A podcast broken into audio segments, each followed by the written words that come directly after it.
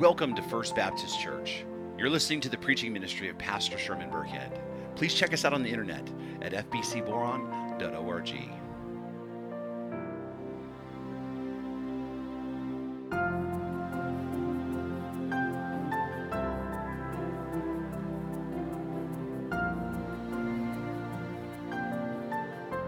First Timothy chapter 5, beginning in verse 1. And the word of the sovereign Lord reads Do not rebuke an older man, but encourage him as you would a father, younger men as brothers, older women as mothers, younger women as sisters, in all purity. This is the word of the Lord. J. Hampton Keathley once wrote Discipline in the church is not punishment, it is discipline. And discipline is designed to train and to restore. So, as I mentioned earlier, that August 22nd of this year will be our 83rd church anniversary here at First Baptist Church.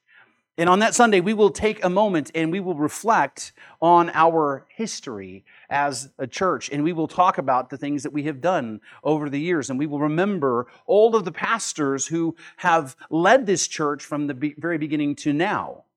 And we will all be reminded of the fact that I am the 15th pastor in the line of faithful men who have shepherded this church over the years. But this week, just this week, I realized as I was thinking about this, um, that, that I have served in this church as a pastor longer than every other pastor before me except for one. Right? In fact, October 7th will be my ninth anniversary here at First Baptist Church, and all the other pastors served here just under uh, eight years was the longest one, except for one, which is Diane Miller's brother, Richard Seymour. He served here for 17 years and 10 months, nearly 18 years, like almost twice as long as I've been here. Um, and certainly, those are big shoes to fill, and I've got a long ways to go. But uh, I might be a really old man by then. So, but with that, um, I, I, feel a sense of accomplishment of being here this long.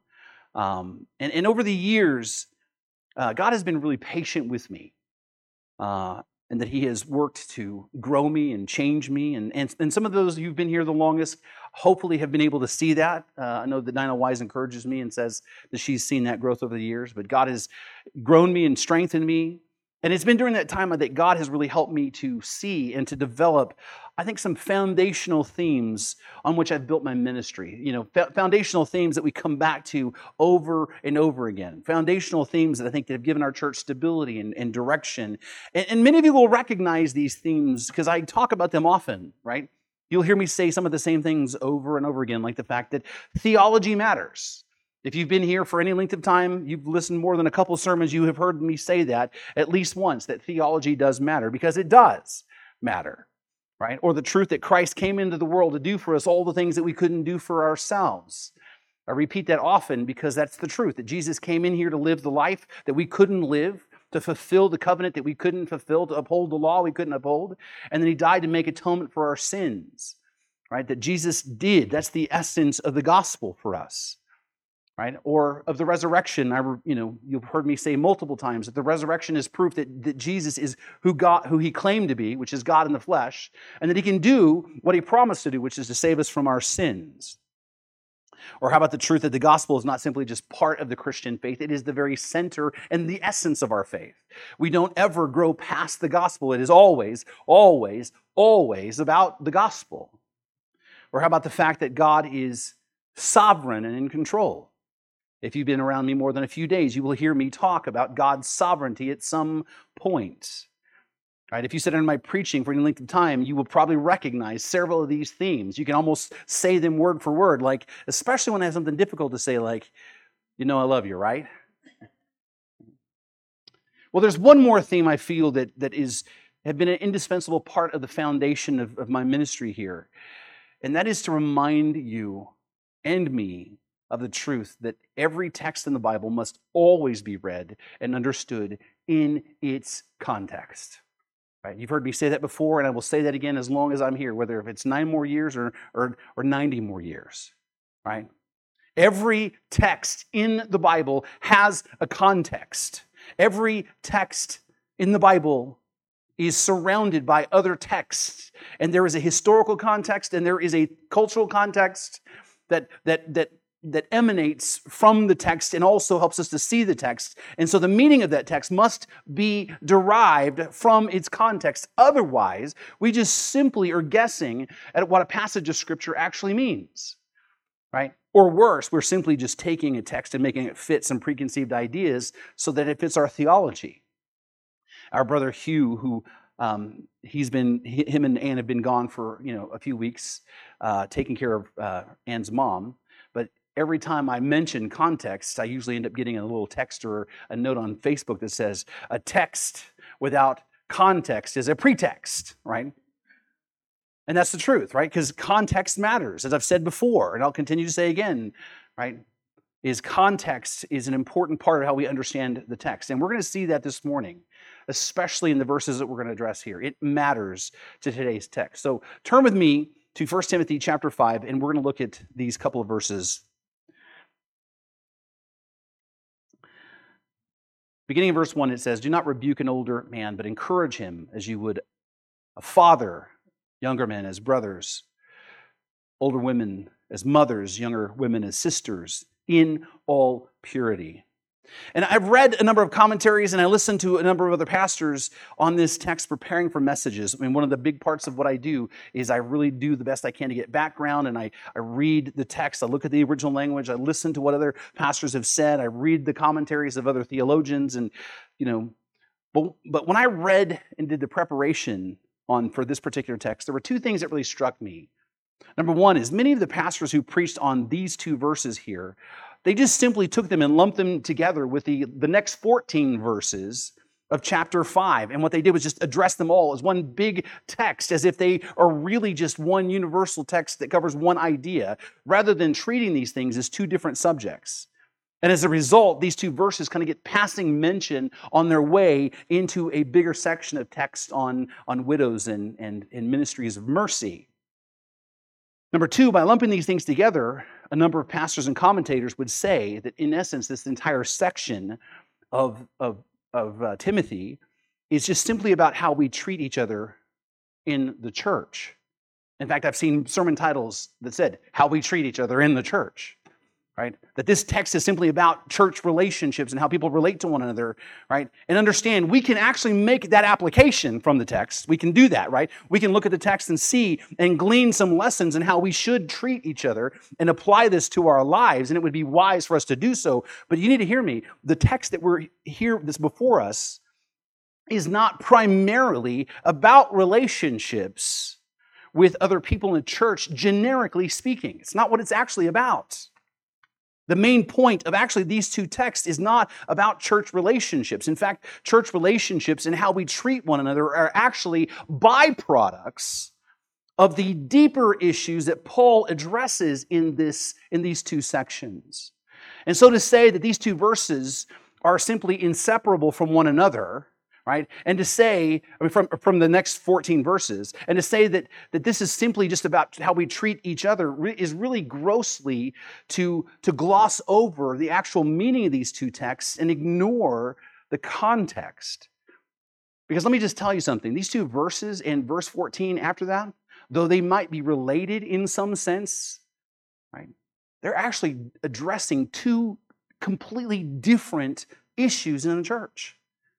In fact, verses 3 through 16 is about how the church is to address the needs of the truly needy members of the church. It's, it's about true widows. You'll see that, that, that, that expression multiple times in that text, true widows. And this text is about, about how to, to minister to them, how to do that, and, and applying wisdom in determining who gets that help and who doesn't get that help, right? That's the point of the next section that we will address next week. And there's a lot for us to learn and to apply to, to ministry. But these two verses here address a whole different issue. These two verses stand alone because Paul is giving Timothy clear instruction on how to handle a very difficult subject. And that subject is personal correction in the church, right? Or specifically church discipline. Right? This text is about church discipline. Paul is telling Timothy how to lovingly and graciously apply correction in, and discipline inside the church in order to bring correction and healing in the church, which, by the way, flows right out of the context of the entire letter. Because why did Paul write the letter in the first place? Well, he tells us in chapter 3. He says, I hope to come to you soon, but I'm writing these things to you so that you may know, if I delay, how one ought to behave in the household of God, how one ought to behave in the household of God. Paul wrote this letter to help correct behavior. Why? Because the church had slipped off of its theological foundation. It had lost sight of the doctrinal truths that makes the church a church, and they put into positions unqualified men of leadership, and that they were then teaching false teachings. And the result of false teaching inevitably is behavioral issues and sin issues inside of the church. That is exactly why Paul left Timothy there in Ephesus. His job was to set the church back right. He needed to put an end to the false teaching, as Paul we saw Paul tell him, and that he needed to address church leadership by understanding the qualifications of what qualified leaders really look like right? And then he then needed to address the behavioral issues in the church. And to this point, Paul has instructed Timothy to deal with the behavioral issues from the pulpit and through the preaching of the word. And now he's giving Timothy instructions on how to personally deal with these issues on a more one on one basis. Because that right there is what a pastor is supposed to do.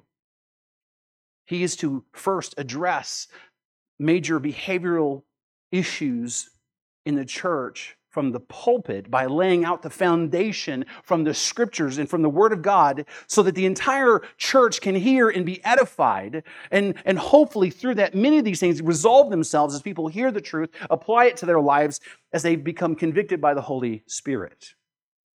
But then there are times where pastors need, they're to personally take and address things personally. That they are eh, to, to, to address behavioral issues and, of individual members through loving correction and applying gracious discipline. And that right there is the point of this text. In fact, let me just let's look at it again, and I want to see what, what Paul says. He says, Do not rebuke an older man, but encourage him as you would a father. Now, the reason why so many people get confused about this, and the, and the reason is the reason why the original languages are so important. You see, the English word that we have here doesn't do justice for us to really understand what Paul's getting at because the ESV renders the Greek word epiplexes as rebuke. That's what he says, right?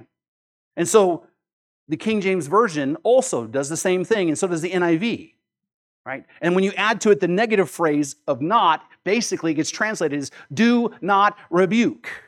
But the thing that we need to understand is this word epiplexes is only used right here in this one verse in the entire New Testament. It's never used again anywhere else. And it's not normally the word that gets used for rebuke in the Bible. Actually, what gets used is a different word. In fact, in the same chapter, but in verse 20, Paul writes this He said, For those who persist in sin, rebuke them. And the word that he uses there is not epiplexes, but enlenche, right? Which is typically the verb that gets used throughout the New Testament. Because that's what it means. It means to rebuke, it means to reprove, it means to discipline or to expose wrongdoing. The Greek word here is the one that's normally used for rebuke, but here in this text, Paul uses a completely different word he uses the word epiplexes, which means something actually different. It's related, but it's different. In fact, the word here literally means to strike upon. It means properly to strike someone in a vulnerable place, physically, but figuratively, it means to strike somebody with a sharp, right, an insensitive or brutal word. Can you see the difference now? In other words, it means to hit him where it hurts. That's the emphasis of the word. And what Paul is, is saying that he's not prohibiting Timothy from rebuking members of the church and correcting people in the church. What he's saying is don't be unnecessarily brutal when you are rebuking someone in the church. In fact, the New American Standard Bible actually, I think, does a better job of rendering this text. It says, Do not sharply rebuke an older man. That's a better understanding what Paul is driving at here. Don't, it's not don't rebuke him, but don't sharply rebuke him. Don't, don't intentionally, you know, hurt him in the process of correcting him. In fact, the New Living T- Translation, which I don't refer to often, but I think it does a good job of paraphrasing as well. It says, never speak harshly to an older man. That's a different understanding, right? You see, Timothy is to address behavioral issues in the church personally, but he's not to do so harshly or brutally. Instead, he's to do so lovingly and encouragingly because that because what is our tendency? What is typically our tendency? Our tendency when we want to bring correction to other people, especially when, when they're really wrong and they're under our skin, is we want to make it sting a little bit, right? When we're finally fed up, it's not enough for us to tell them what we think, is we want to like you know, we want to make it hurt at least a little bit. And Paul is saying you need to avoid doing that. That is not how you correct people. In fact, notice Paul says, do not rebuke an older man, but encourage him as you would a father. You see, there's a contrast here. He is saying, when you rebuke someone, don't do so in a way that does damage, but do so in a way that actually is encouraging and uplifting and helpful, which then sets our understanding for this entire text, both of these verses. See, this isn't about four different relationship styles. This is actually about the same thing with just four different groups of people. Because look at the grammar here. The implied, I know you didn't want to go to grammar school today, but you got to, right? All right. The implied subject of this, this entire set of verses is actually one sentence. The entire subject of this sentence is Timothy. He is the subject. He is the one that's doing something. So it's about him and what he does.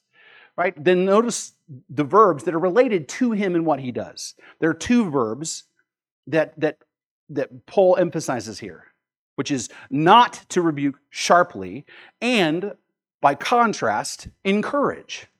Those are the verbs. And the object then of Timothy's actions, the object of what he does, is the four classes of people old men, young men, old women, young women.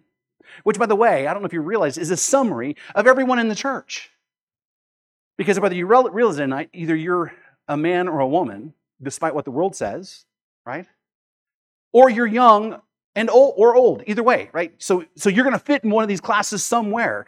I'll let you decide where it is that you land on those, okay?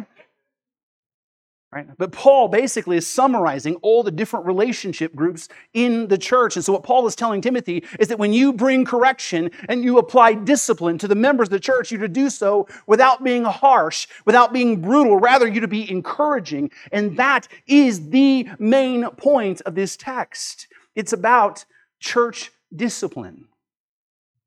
And so to simply say that this text is about how we treat each other in the church is to miss a really important and really valuable point that Paul is making. As we said before in part six of this series, we talked about this briefly when we were in chapter one. We, we, I want to remind you that there are four foundational truths that every church must embrace and live by. Number one, it is the church that ordains leaders that God has called. It is the church who is to to recognize the gift of leadership in the members of the church. It is the church then who is to, to ordain them for ministry. There's no other ordination service that replaces that. Only the church is responsible for that. They are to make sure that whoever becomes a leader inside the church is qualified and called of God. Secondly, the church is to be made up of regenerate members. The people in the church are to be truly born again. That is the church's responsibility to help people make sure that they are of the faith. Test yourselves, as Paul says, right? And then the church is to protect its doctrine. Paul says that the church is the pillar and the buttress of the truth. It is the instrument that God is using to declare and to defend the orthodox truth of the gospel. And the church is also then to discipline its members and its leaders when required to do so. In fact, we said a healthy church is a disciplining church. When teachers engage in false teaching, They are, they are to, be re, to be corrected and rebuked and disciplined. And when the members of the church fall into sin or into divisiveness, right, they're to be gently corrected and rebuked and even disciplined. In fact, uh, pastor and theologian D.A. Carson once noted that there are three things that necessitate church discipline. Number one is major moral issues. Number two is major doctrinal issues. And number three, major lawlessness characterized by divisiveness. You see, a healthy church is one that practices the ministry of correction and discipline. Now, it is a, an unpopular truth, to be sure. This is one that people want to avoid. But as unpopular as it may be, church discipline is necessary and important part of the ministry in the church. the ministry of rebuking and correction and disciplining is essential to the health of the church. Notice what Paul says about the very word of God and its use. Right? In 2 Timothy chapter 3, verse 12, a text that we should all be familiar with, he says, All scripture is breathed out by God, that it's theopneustos. It is God's very breath. It is his word to us. And as such, it is profitable or useful for what? Teaching, for reproof, which is rebuking, for correction, and then training in righteousness. The ministry of the Word of God is uh, the Word of God requires that elders also apply the ministry of correction and discipline when it is needed in the church. And it's a requirement for the office of pastor and elder to not just teach and rule or to oversee the church, but to actually take this personally and seriously. It's a requirement that must be taken with great care. The Puritan Richard Baxter had said this of, of pastors who, who struggled or did not want to apply discipline. He says, I confess that, I, that, if I had my will, that man should be ejected as a negligent pastor that will not rule his people by discipline so well as he is ejected as a negligent preacher that will not preach. For ruling, I am sure, is an essential part of a pastor's office as preaching. Church discipline is, is important and necessary as a ministry inside the church. Why? Well, because it protects the purity of the church. It protects the purity of the church. The ministry of correction discipline helps to protect the purity and the holiness of the church, the holiness that we all should be seeking to live. Again, we're not looking to be holy to make God love us, right? We live to live holy because God already loves us, and it's a byproduct of the changed life that we have. Louis Berkhof once wrote that this is quite essential for maintaining the purity of, the, of, of doctrine and for guarding the holiness of the sacraments Churches that are lax in discipline are bound to discover sooner or later within their circle an eclipse of the light of the truth and an abuse to, to that which is holy. Without the ability to deal with personal issues of sin and, and divisiveness, without lovingly being able to have those conversations, right, we run the risk of becoming the very thing that ought to be corrected. Correction and discipline are means of protecting the purity of the church. And as such, it's mean it's the means of protecting the witness of the church. Right? The witness of the church is at stake. One of the greatest obstacles to faith that many people will identify as, as an obstacle of why they don't believe is, is the, the sin inside of the church that tends to get overlooked and gets uncovered and gets covered up and then suddenly becomes a scandal, right? I mean, we, we hear about it all the time, and not just in the um, not just in the, Catholic Church as we've heard in the past, but we we're seeing ripples of this in the evangelical church. How many pastors have we heard about getting caught up in um, in, in moral scandals, or we've heard about you know somebody close to the pastor who you know was a deviant sexually, but they still allowed them to, to, volunteer in ministry, and suddenly it comes to a head that there's been this cover up all the years. Those things have happened throughout history. And that's one of the things that people will point to.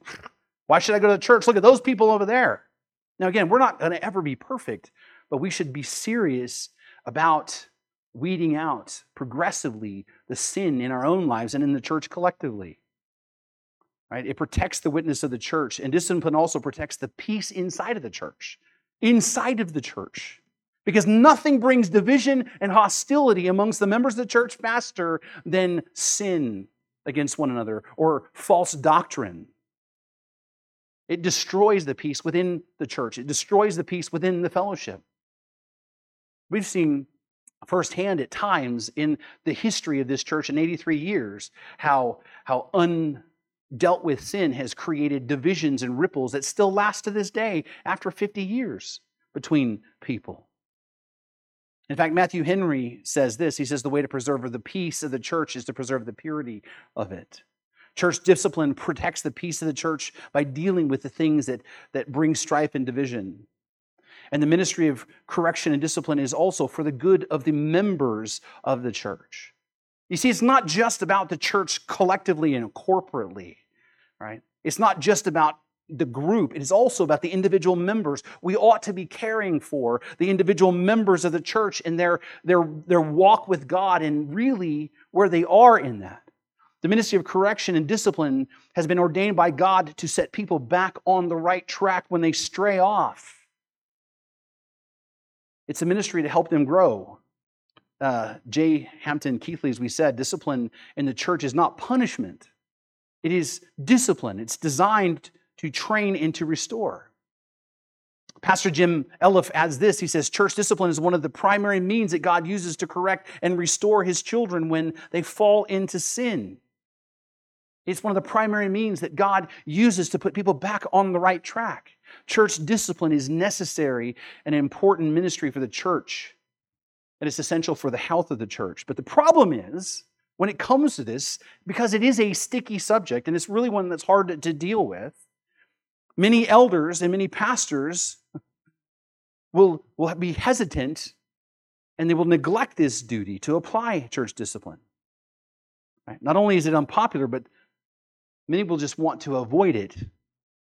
A pastor, author, and author uh, Gregory Brown, in, his article, in an article that he wrote, uh, lists really four basic reasons why ministers tend to be hesitant to apply church discipline. And I think you'll recognize maybe a couple of these. Number one is out of fear. He's out of fear, right? Many pastors and elders fear that if they actually deal with things that need to be dealt with, right, that people then will just simply just get mad and leave the church. I mean, I've even heard people say that. Well, if you if you say something to them, they just might leave the church? Well, how will they respond if I confront them in their sin? How will they respond if I address that attitude, you know, that, that they that, that they're really being rude and, and irritating to other, other members? How will they respond if I correct them in their individual ministry? Will they just turn around and leave the church?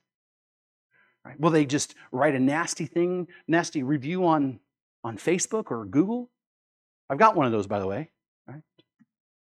Will they just stop volunteering and helping? What, what if they start judging other members of the, uh, or start, start uh, actually talking to other members of the church behind my back, right? Man, he's just such a jerk and he's so judgmental and who does he think he, right? It's, it's about fear. And the fact is, even the most loving, let's be honest, right? The most, even the most loving and well-intentioned and the well, the, the best worded correction can still be received in the worst possible way when someone's heart is just not right.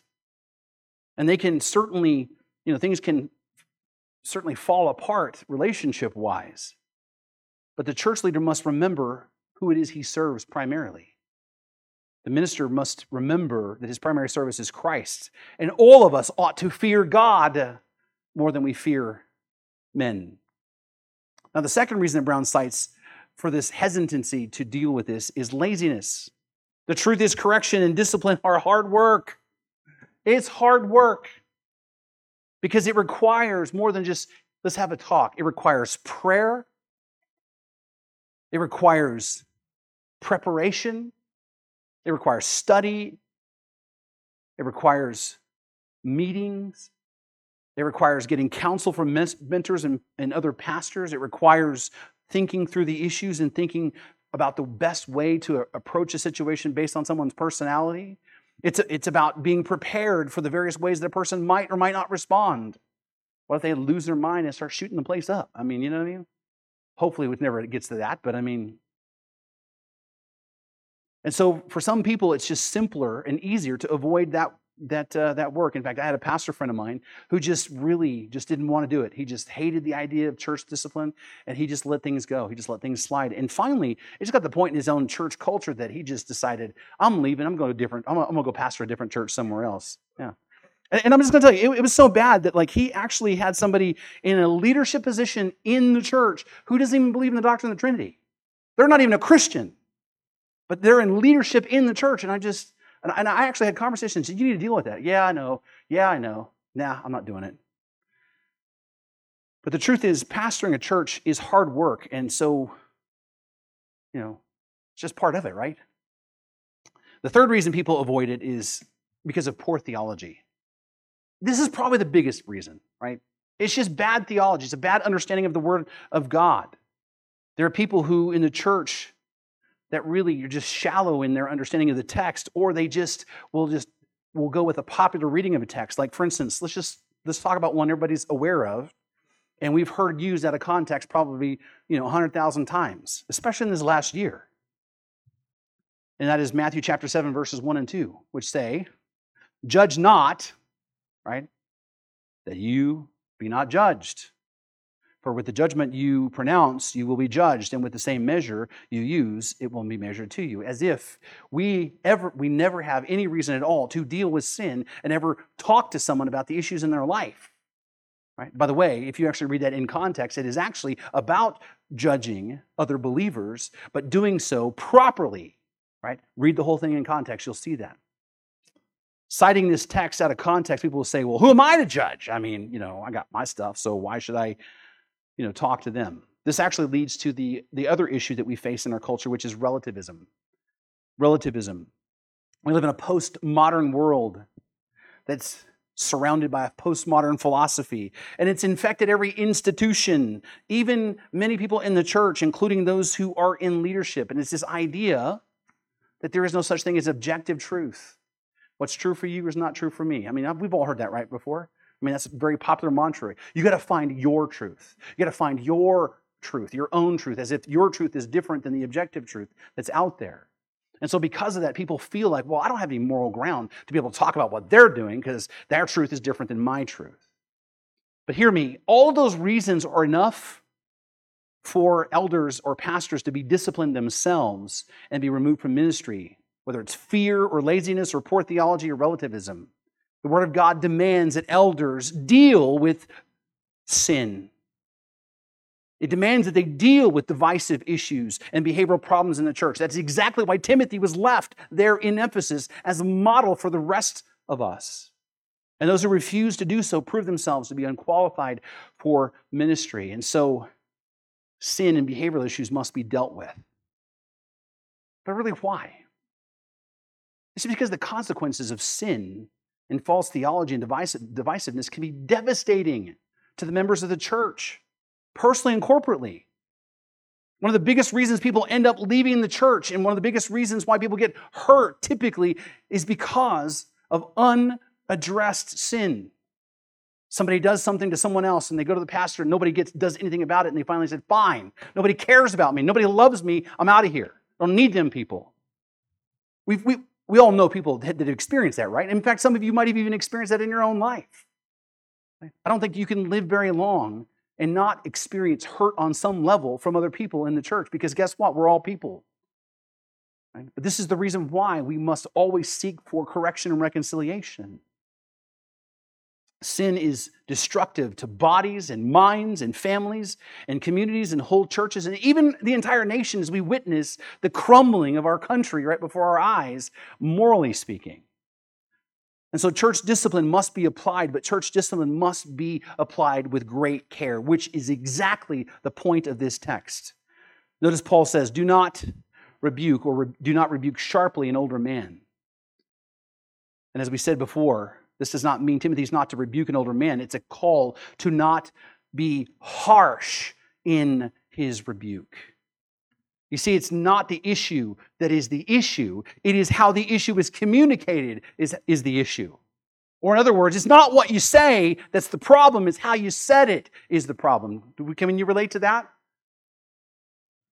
The fact is, sin must be addressed and there must be a clear understanding of the issue and the consequences, but elders and leaders must take great care not to be unnecessarily harsh or pointed or hit them where it hurts. Discipline is not to be punitive, it's supposed to be restorative. And as such, we need to be careful not to inflict unnecessary injuries on people. But we need to also be careful that we're not seeking to punish someone with our words and our attitude towards them. Because again, I think that's just all kind of part of our nature. When we're irritated with someone, we're upset with them, we want them to know that we're upset with them. Right? Can we all just get an amen? Like, right? Yeah, right? All right. Even when we when other people's actions and attitudes are frustrating and irritating to us, we need to be careful in our rebuke. Right? An attempt at pointing out something wrong needs to be done handled with great care. Right? The point is we want to help them to be restored. The point is not to beat them over the head.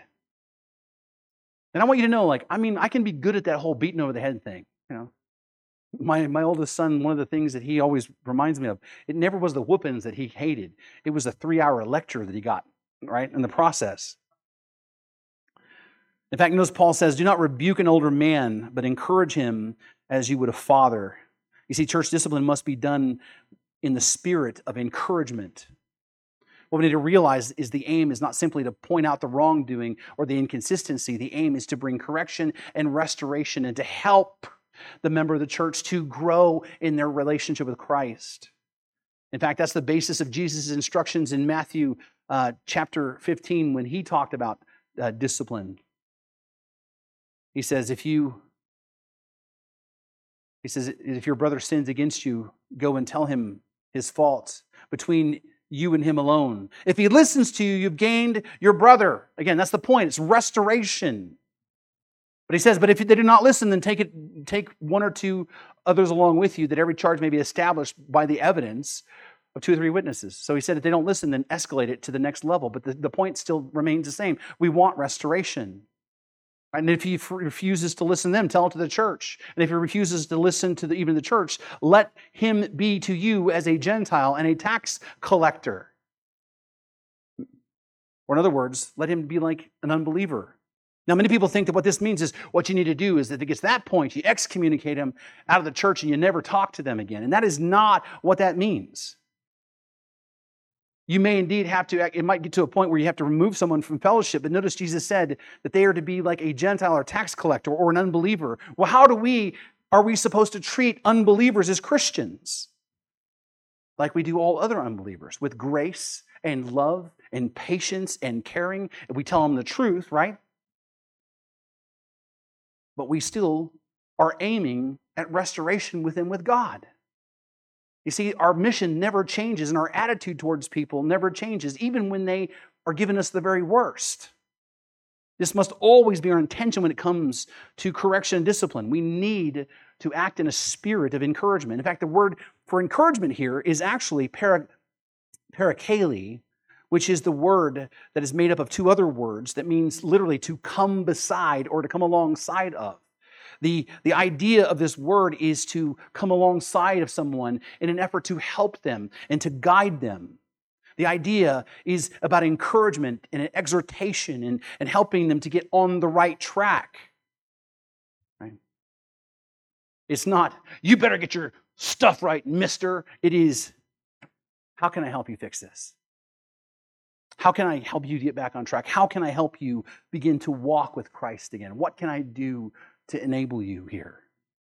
In fact, the word is actually related to the, the title that's given of the Holy Spirit in the scriptures. The, the, the Holy Spirit is called the Paraclete. It's the same root word, which means helper. The Holy Spirit is our helper who does what? He comes alongside us and he guides us and leads us and convicts us and strengthens us and encourages us to follow Christ. That is the model that we as, as ministers of the gospel are to emulate. You see, the church correction discipline is not about authoritarian pronouncements and grave directions. It's about lovingly correcting and restoring the members of the church back to a, a pattern of godliness that God is calling us to. It's about lovingly telling the truth and calling people who need it to repent and believe. It's about calling people back to their first love, which is what? Christ Himself. It's about finding someone who's wandered off the path and then taking them by the hand and loving them, lovingly leading them back. That's what correction and discipline are supposed to be about. And if this text were simply about how we treat each other, we would miss this really important, beautiful truth. Pastors need to apply lovingly church discipline to the congregation when there is error in action or word or attitude. They need it to be careful, not to be harsh, but do so in a spirit of gentle encouragement. And it's to be also done, notice here, and in, with familial respect. He says, Do not rebuke an older man, but encourage him as you would a father, younger men as brothers, older women as mothers, younger women as sisters in all purity. Pastors will lead their church. They need to remember that and keep in mind the truth that those who need correction are just not simply people that they are, you know, responsible for. They're family. Right? Paul said that the church is the household of God. It is the family of God. Jesus Christ, in John tells us that he gives to all those who believe the right to be what? Become children of God. Paul tells us that we're given the Spirit, the gift of adoption, so we can do what? Cry out, Abba, Father. We are a family. Even at times when we get cross threaded with each other and get on each other's nerves and get on each other's skin, even when we don't see eye to eye, even when we need correction, we are still indelibly family. And this should impact our actions toward one another. Because how are you to treat your father? With deep respect. And how about your brother? In the spirit of camaraderie, hence the term brotherly love. And how do you treat your mother? With dignity and honor. And how do you treat your sister? With tenderness. Because brothers are supposed to to look after their sisters. In fact, one of the funniest things in my life is when I realized that when it comes to my daughter, some boys are really afraid of me, right? But they're really afraid of her big brother, my oldest son. I mean, there's something about being in the military and being a power lifter and being somebody that's a scrapper kind of makes people nervous, you know? Brothers are to, are to treat their sisters with a special kind of tenderness. You see, the overarching idea is to remember, as leaders of the church, the very people that we may have to correct and apply discipline to are our family, and we must treat them and love them as such. But notice there is one more detail here that Paul says. He says, Do not rebuke an older man, but encourage him as you would a father, younger men as brothers, older women as mothers, younger women as sisters, in all purity. Correction and discipline must be applied and done in purity. It must be done with a proper motive, which brings, which is to bring correction and restoration and glory to God. It must be done not with selfish reasons or political motives, and it certainly must never be done in order to leverage power over another person. Which, by the way, is the huge real danger that happens in the world around us, right? Being a pastor or an elder or church leader, it's a leadership capacity, right? And by implication, there is already authority invested in whatever leadership position a person has in the church. And if it's not handled correctly, this authority can create an unhealthy power structure that can be dangerous. We've seen it. Because notice what because he, he says, treat younger women as your sister in all purity. You see, if there's any relationship dynamic that can get weird in the church and get sideways really, really fast, it is a man in a position of authority and a younger woman under that authority. And it's a power structure that can be manipulated by either one of them, by the man or the woman. We've heard the horror stories, we have seen it. Hence the reason why I have a camera in my office. Whenever I talk to anyone, I've got a video of that. We've seen it all, right? All over the world, even in the church, men who use their power to create situations to build unhealthy and illicit relationships, and women who use their femininity to entice and seduce men. This dynamic, by the way, is as old as time itself. Elders and pastors must keep purity and the honor of God in the forefront of their minds and guard against any and all potential abuse. And I would add that we, as leaders in the church, must also create a church culture that does not have tolerance whatsoever for any kind of abuse. Period. Correction must be done in purity. And it must also be done in the Spirit of Christ. Christ is not only our Lord and Savior, but He is the model that we are to follow. We're following Him. We're to be conformed into His image, and as such, we're to be like Him, which reminds me of John 1:14. And the Word became flesh and dwelt among us, and we have seen His glory. Glory is the only Son from the Father, full of grace and truth. Jesus came into the world full of both grace and truth, which means we ought to live and walk like Him in both grace and truth. We need to walk in grace and be loving and encouraging and not harsh. But at the same time, we need to walk in truth and we need to tell people the truth and deal with sin and division and behavioral issues in the church. We need to tell people the truth even when it's hard to tell them. So we need to walk in both grace and truth. But we need to understand loving people this way is not easy. Loving this way, people this way is not easy. It can be very hard. Loving people this way is hard, but it is worth it.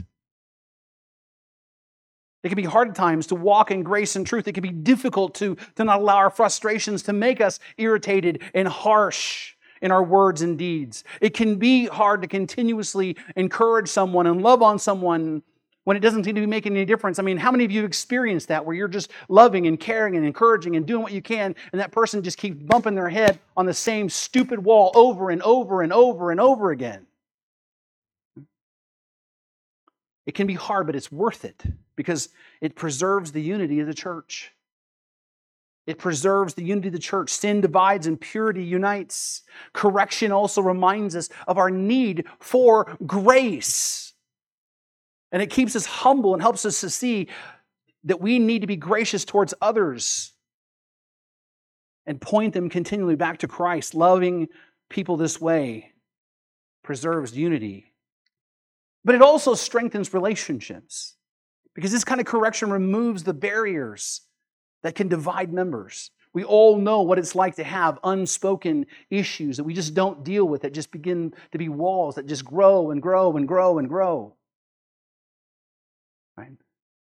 Those who get on equal ground and get eyeball to eyeball and work through the difficult issues actually become stronger for it in their relationships. Loving people this way strengthens relationships, but it also glorifies God. God is glorified when the church is united. God is glorified in a church that is holy and set apart. God is glorified in a church that is pursuing Christ likeness. God is glorified when the members of the church are walking in obedience and pursuing godliness. Loving people this way glorifies God and it also strengthens the church. Loving correction and church discipline keeps church members on the path towards spiritual maturity, strengthening the church itself. Paul tells us in Ephesians chapter 4 that exact thing. He says, rather speaking, notice the words, speaking the truth in love, telling each other the truth, but also doing so in love, we are to grow up in every way into Him who is the head, into Christ, from whom the whole body joined and held together by every joint with which it is equipped, even when each part is working properly, makes the body grow so that it builds itself up in love. Loving correction and discipline strengthen the church. Now, obviously, this text again is about pastors and elders and how they are to conduct themselves and it's about the ministry of correction and discipline but these but but like so many other things the way that elders and and leaders live it is a worthwhile thing for the members of the church to follow as a model. Right? Just as a member of the church ought to mimic an elder's pursuit of godliness, the way that they live in right relationship with their fellow members of the church, they should also live in this way in how we treat one another and how we handle difficulties and disputes. Right? We need to do so in a way that's not harsh. And by working and encouraging and coming alongside each other, remembering that we are family and being pure in our motives and, in settling these things. Members of the church ought to live this way toward other members of the church. But they also ought to live this way towards non members and unbelievers in grace and love. But also, I just wanted to take a quick mention of the members of the church ought to live this way with respect to their pastors as well. And I say that is one of the more tragic issues in the church is everyone expects the pastor to be patient and loving and gracious in dealing with other people's issues. But then that same standard doesn't seem to get applied to those who get upset with the pastor. It suddenly becomes a different set of standards. Right? Or, there, or, or, you know, or those who think that the pastor's wrong about something, or, or they think that the pastor didn't handle something the right way. It has been my experience that most people, when they get upset with the pastors, they will take their grievance to everyone else in the world except for the pastor. That they will complain to the deacons and they will complain to those that they see as church leaders, and they will even complain to those members of the church that seem to be more influential than others. But most of the time, when the pastor hears about it, it's like long after the issue has been an issue, and they usually hear about it third or fourth hand. Not to mention, some people will just even just take their issues to, to social media and make obscure passive aggressive posts about the church or about the pastor. It's happened a few times. Or even worse, I think the worst one for me is they just simply vanish. They just leave the church and never come back and never even giving give the courtesy to the pastor of, of loving him enough and respecting him enough to just come and say, hey, I got some things I just really don't feel comfortable about. I'd love to just at least let you know. Right? The reality is we need all of us, members, leaders, pastors, all of us need to be encouraged. All of us need to be treated like family. All of us need to be told the truth. We all do. Not any one of us is perfect. We need to be told the truth, but in a way that's loving and not selfish, and that really aims at bringing correction and restoration and not settling scores. And all of us ought to walk in a way that way towards one another. In fact, I think that's the application for this text. Like, though this text is about correction and discipline itself, we certainly can make application how we treat one another. And the first thing I want to encourage all of us, every single one of us to do, is to walk in grace and truth. This is like another one of those themes of my ministry you've heard me talk about over and over again, and there's a reason for it. We ought to be like Jesus this way and walk in grace and truth. All of us ought to walk in grace, loving and encouraging and being respectful to one another and remembering our need, right, for grace ourselves. You needed the grace of God just to get up out of bed this morning. It is by His grace that you took the next breath. It is by your grace that your car started. It is by your grace that you have food in the, in the cabinet. It is by His grace that the world isn't on fire right now. We all need to remember that we need that grace. And we need to give each other that grace and the best of ourselves and be very quick to forgive and to show love. We need to walk in grace and also truth, though. One of the most loving things that you can do for another person is to be truthful and tell them the truth. We need to be real and we need to be truthful in a way that's founded upon the scriptures, which means we ought to know the scriptures. We need to seek to mend relationships by being clear and truthful in our dealings with one another. Every day it should be our mission to walk in grace and truth and follow Christ together. That's the first application. The second application is similar to what we talked about last week, and that is to be shepherdable. We talked about this last week. It's like being coachable, it's like being teachable, be shepherdable, as Paul says in Hebrews chapter 13, verse 18. Obey your leaders and submit to them, for they are keeping watch over your souls as those who will give an account to God. One of the most important ways to apply this truth is to be cooperative and shepherdable. But what does that mean? What it means is, first of all, understanding if there's ever a time that there needs to be a conversation for correction or discipline, right? If I'm ever in that situation with one of you, I want you to know I'm not looking forward to that day, okay? I'm not sitting there going, I just can't wait to get them down, sit them down and talk to them right, you know. That is not, I mean, those conversations are hard to have, right? But I'm willing to have them because I love God and I want to honor Him, and I love this church. I want to do right by the church, and I love you because I want to see you grow and mature in your faith in Christ. Right? And I certainly don't want for there to be difficulty or awkwardness between us. Please understand, right? If there's ever a time, please know that that, that occasion happens out of great love, which then I would say is accept the correction graciously, knowing from the place that it flows. It flows out of love, knowing that it's a desire to do right by God and by the church and by you. And understand, right? We are family. And my aim is always to love you and treat you like, like, like the family members you are. I would just simply ask for the same kind of love and grace and respect in return. We are a family who is seeking to live together in a covenant community in a way that honors God corporately, but also individually. And that means we are knit together in the deepest possible levels. We're not only just part of Christ, we are part of one another, and we ought to seek, all of us, to live that way. You've been listening to the preaching ministry of Pastor Sherman Burkhead, a production of First Baptist Church in Boron, California. Our website address is fbcboron.org. And would you please consider partnering with us financially as we work to share the hope and the gospel of Jesus Christ with our community and our world?